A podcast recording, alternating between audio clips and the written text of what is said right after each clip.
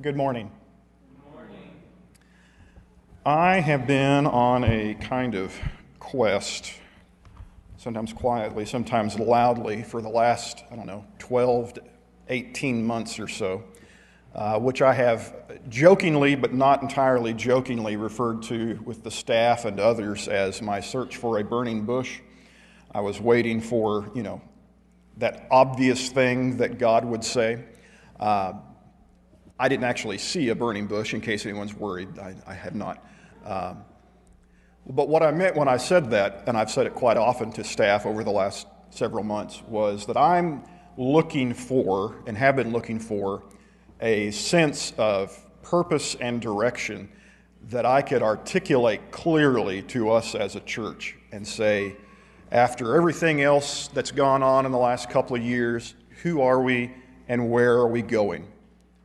I wanted it to be an answer I could give in the form of a sentence. And that no matter how you phrase the question, the answer would be the same.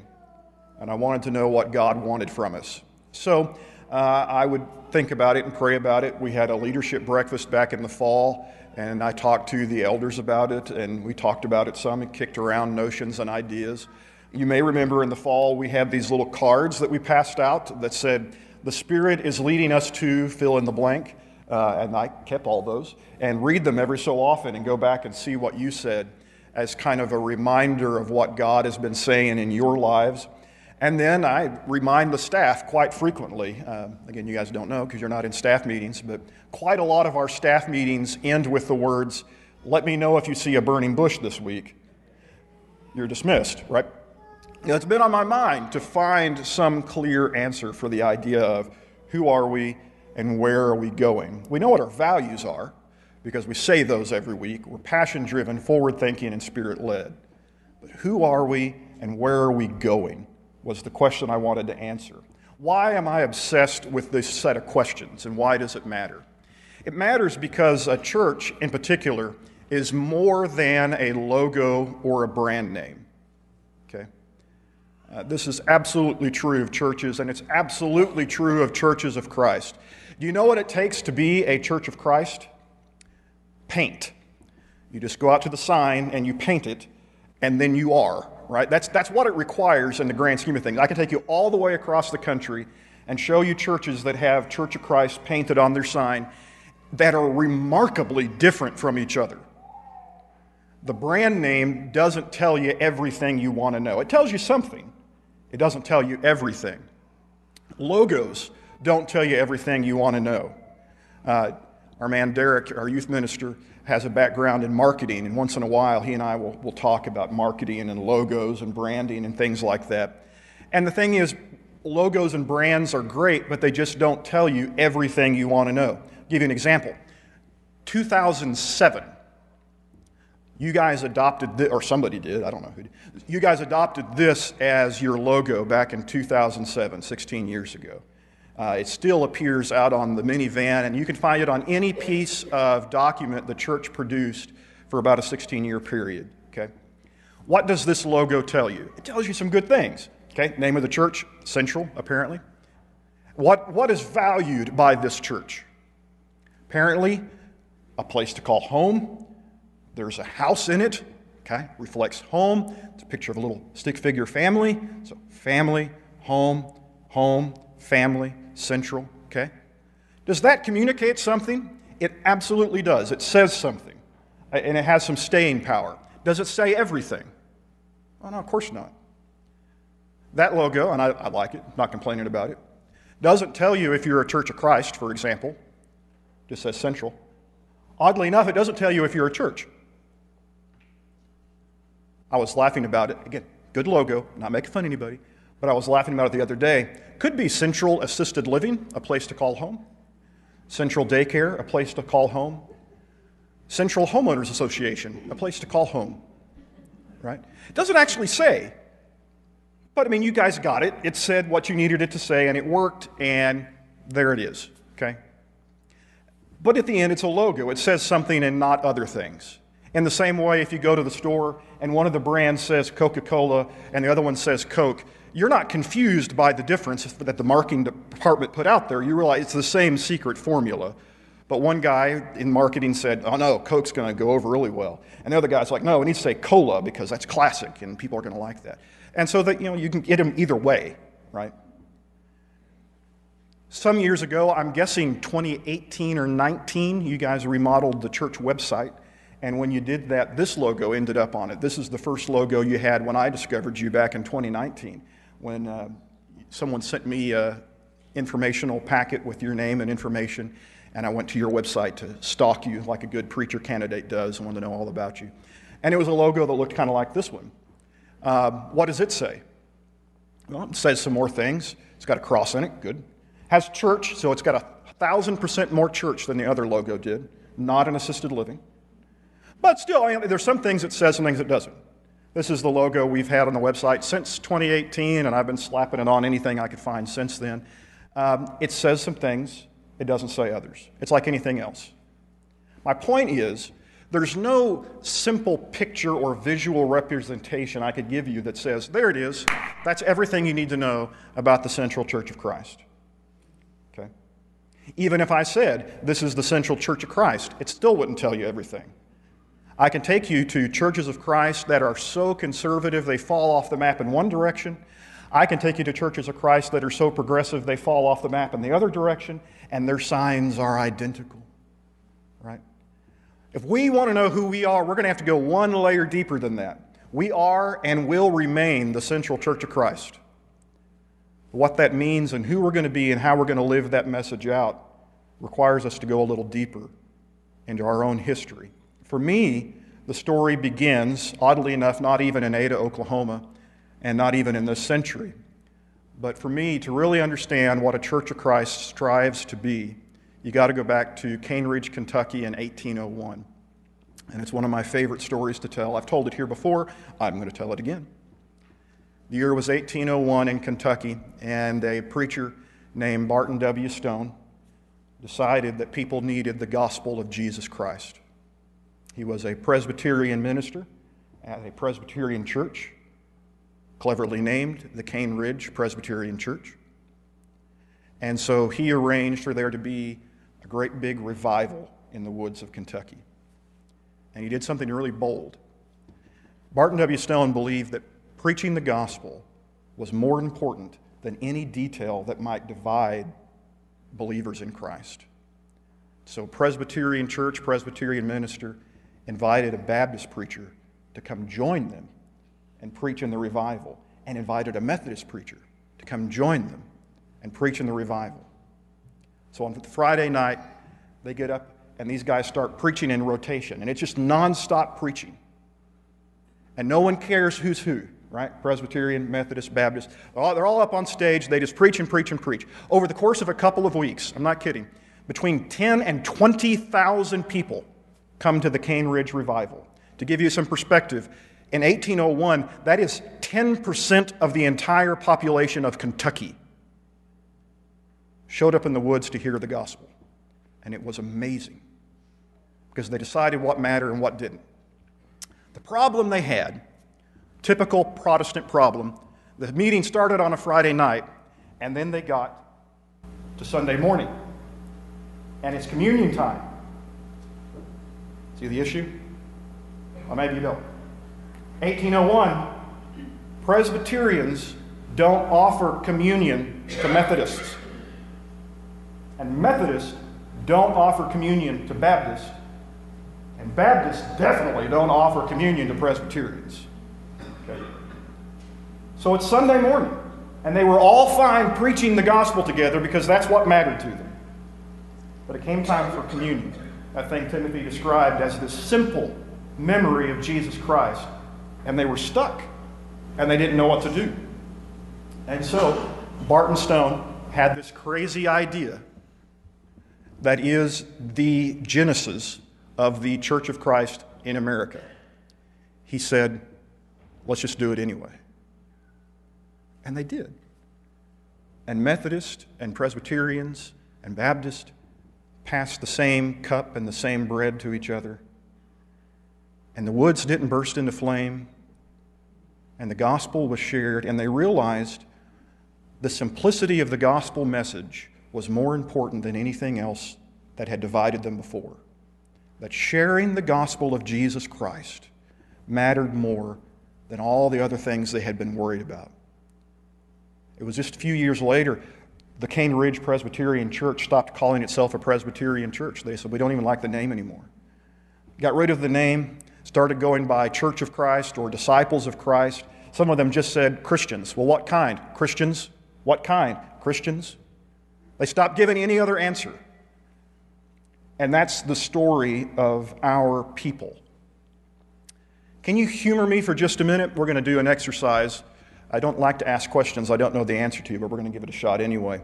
Would you all stand for just a minute? That was just to prove that you can obey when you're told. No, just kidding. That's not what. All right. Here's what I'm going to do. We're going to try this.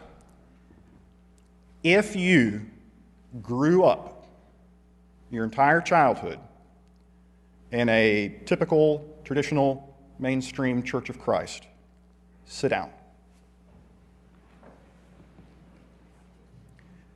Do you see who we are? Okay, y'all can sit down too. The Cane Ridge vision lives on. This is not a church of people who all share an identical heritage or background.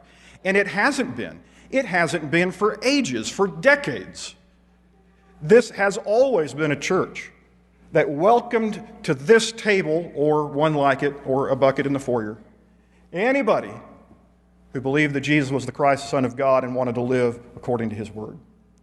And everything else became secondary. That's the heritage that you share in God's people. This is Cane Ridge. This is a better logo than any other we could come up with. This is the vision that Christ had for his people. He said that anywhere his gospel went, this is what would happen. This is Luke chapter 13 and verse 29. And people will come from east and west and from north and south and recline at table in the kingdom of God. Who's going to be at that table? He says, whoever shows up. Well, which direction are they from? Yes. All the directions. What background are they from? Yes.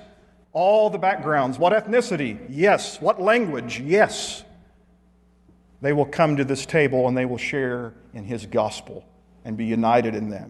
In the next chapter of Luke, it's an interesting scene because Jesus actually gets invited to a banquet. And he uses that scene to give his message that he was building a church that welcomes all. Okay? So they're actually at a feast, actually at a banquet. Okay? And he says, This is a great time to make my point. 14, 7 and following.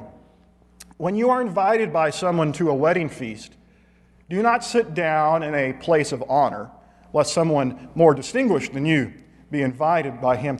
And uh, he who invited you will come and say to you, Give your place to this person, and then you will begin with shame to take the lowest place. But when you are invited, go and sit in the lowest place, that when your host comes to, to you, he may say to you, Friend, move up higher. Then you will be honored in the presence of all who sit at the table with you, for everyone who exalts himself will be humbled, and he who humbles himself will be exalted. Okay. Literally having a feast, a banquet, this is not a metaphor. I mean, he's going to make a metaphor, but there's actually a table, plates and dishes, and the whole thing. And he sees people finding their seats, and he says, This is an opportunity to talk about what kind of table I'm setting. At a feast or a banquet, you're kind of there to show off, right? Put out, put out the nice dishes, put out the nice food. You don't, invite, you don't invite everybody in town over and say, hey, I've got some leftovers from last night. Right? Put out the nice stuff, and you kind of show off a little bit. That's what a feast or a banquet is. Jesus says that's not what my table's about. My table is not about you claiming your honor among others. My table, and therefore my church, will be a church that honors humility and not pride. If you want to be great at this table, you will find a way to think less of yourself and assume less about yourself. You will seek to be a servant of all rather than to be served. That's what will happen at my table. That's what will make people welcome there. And then he continues When you give a dinner or a banquet, Do not invite your friends or your brothers or your relatives or the rich neighbors, lest they also invite you in return and you be repaid. But when you give a feast, invite the poor, the crippled, the lame, the blind, and you will be blessed because they cannot repay you. For you will be repaid at the resurrection of the just. First point was about seating arrangements. Second one is about your own feast. Again, who do you invite? This paragraph, I understand, makes no sense whatsoever. Don't invite your friends or your relatives or people that like you because they might invite you back. Makes me wonder if he was an introvert and didn't want to go anywhere. No, that's not it. That's not it. What's he trying to say? He said, At my table, he's talking about his kingdom, isn't he? He's talking about his table. He says, At my table, we invite people without any expectation of return. At your table, you invite people based on what you think you can get out of them. He says, At my table, we invite people in hopes that they can give us nothing, and that by inviting them, we serve our God. We hope that they can give us nothing. We invite them with no expe- expectation of return. We find the person least likely to be there and make that person welcome. He says, That's how my table is going to work. And then he's not done. And he continues with what has become one of my favorite parables. A man once gave a great banquet. A man once gave a great banquet and invited many. And at the time for the banquet, he sent his servant to say to those who had been invited, Come, for everything is now ready. But they all alike began to make excuses. The first said to him, I've bought a field, and I must go out and see it. Please have me excused. Another said, I have bought five yoke of oxen, and I go to examine them. Please have me excused. And another said, I've married a wife, and therefore I cannot come. He doesn't even ask to be excused. So the servant came and reported these things to his master. Then the master of the house became angry and said to his servant, Go out quickly to the streets and lanes of the city and bring in the poor and the crippled and the blind and the lame. And the servant said, Sir, what you commanded has been done, and still there is room. And the master said to the servant, Go out to the highways and hedges and compel people to come in that my house may be full. For I tell you, none of those men who were invited shall taste my banquet. You understand the significance of that parable for who we are today and what it means for his church? Do you understand? It's always difficult in a parable to figure out who you are in the parable, but that's the answer. In this parable, it's a story about a man who gives a feast. And he desires to have a full house. That's his desire. In the story, the man wants one thing a full house. It's the only thing he ever says he wants. I want it to be full. And so he starts out by, inviting the usual suspects, people who had every reason to say yes, and they find every reason to say no. Can we pause a moment and notice they're not silly reasons? One's got a business problem, other one's made an investment, one got married, right? They've got real life stuff going on. None of it's unreasonable. None of them say, hey, I just don't like you and don't want to come. Nobody says that. They all have some kind of legitimate reason, and yet, did you notice the text calls them excuses? And so they are excused. And the master of the feast is angry, not sad, oddly enough. He might be sad too, but in the text, he's angry that these excuses have been made. And he sends his servant out again and he says, Find me people. What kind of people are left? The people that ought to be here aren't here. Who's left? He says, Go down the alleyways, the back alleys where the homeless live, find the cripple, the lame, the people who can't walk here on their own. Compel them, go get them, go find them, go bring them in and invite them in. And the servant says, Well, okay, yeah, great. Did that. It's still not full. He says, Then go further. Did you catch the geography there? Start in the alleys and the streets of the city. That wasn't enough people. Now go out in the hedges of the countryside. Walk up and down the farm lanes. Walk up and down with the farmers and the crops in the field and find people that are poor and in need of a meal and have them come in. In fact, again, it says, compel them to come in. Twist their arm, drag them in, that my house may be full. God's will will be done. You understand the point? The people who were invited weren't there. Who was there at the end of the feast? None of those who were invited shall taste my banquet. Who are you in this parable? You are not the man throwing the feast. For what it's worth, you're not even the servant who's out inviting people. Christ says his church will be filled of unworthy, unfortunate, unwanted, uninvited guests at his table. And that's who we are. See? You don't think I'm the servant and I'm supposed to be here and I'm going to go invite the unworthy people in and then, then that'll be my job. You're here because you're one of the unworthy people. You're here because you don't belong, except here, because He wants you here. Because of nothing you have done and of no worth you might attain to, but simply because the master of the house wants his house to be full, you are here and you are welcomed as an unwelcomed guest, and you are loved. That's who we are. And that's what our church must know about itself to know who we're going to be and what we're going to do next. You have to be willing to look around the room and see in us the island of misfit toys. You have to be able to see us as that and say that, like at Cane Ridge, the sharing of the gospel is the unifying factor. This cannot be the weekly meeting of the self important club. This has to be a place of people who know we have been allowed at a table we do not deserve. So, what is our vision? What, who are we and where are we going? This is what I got for you. The Central Church of Christ will welcome everyone to Christ's table. And the rest of the sentence is because that's how we got here. The Central Church of Christ will welcome everyone to Christ's table. When you say, Who are we and where are we going? I'm going to say, The Central Church of Christ will welcome everyone to Christ's table. When we want to know what to do next, we're going to say, What will help us to welcome everyone to Christ's table?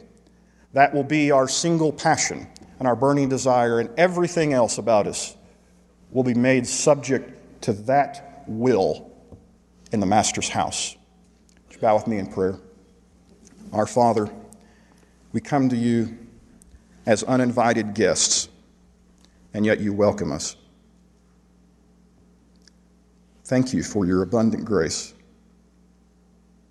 that's made it possible for all of us to be here. Do not, in the passage of years, ever let us forget who we are in your sight. Do not allow us to think of ourselves more deserving than others.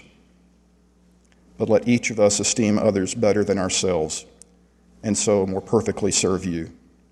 Help us be a church that opens its doors and welcomes everyone to Christ's table to help them find their place, not for us, but that your house may be full. This we pray in the name of Jesus, your Son, founder of the feast, author of salvation. Amen.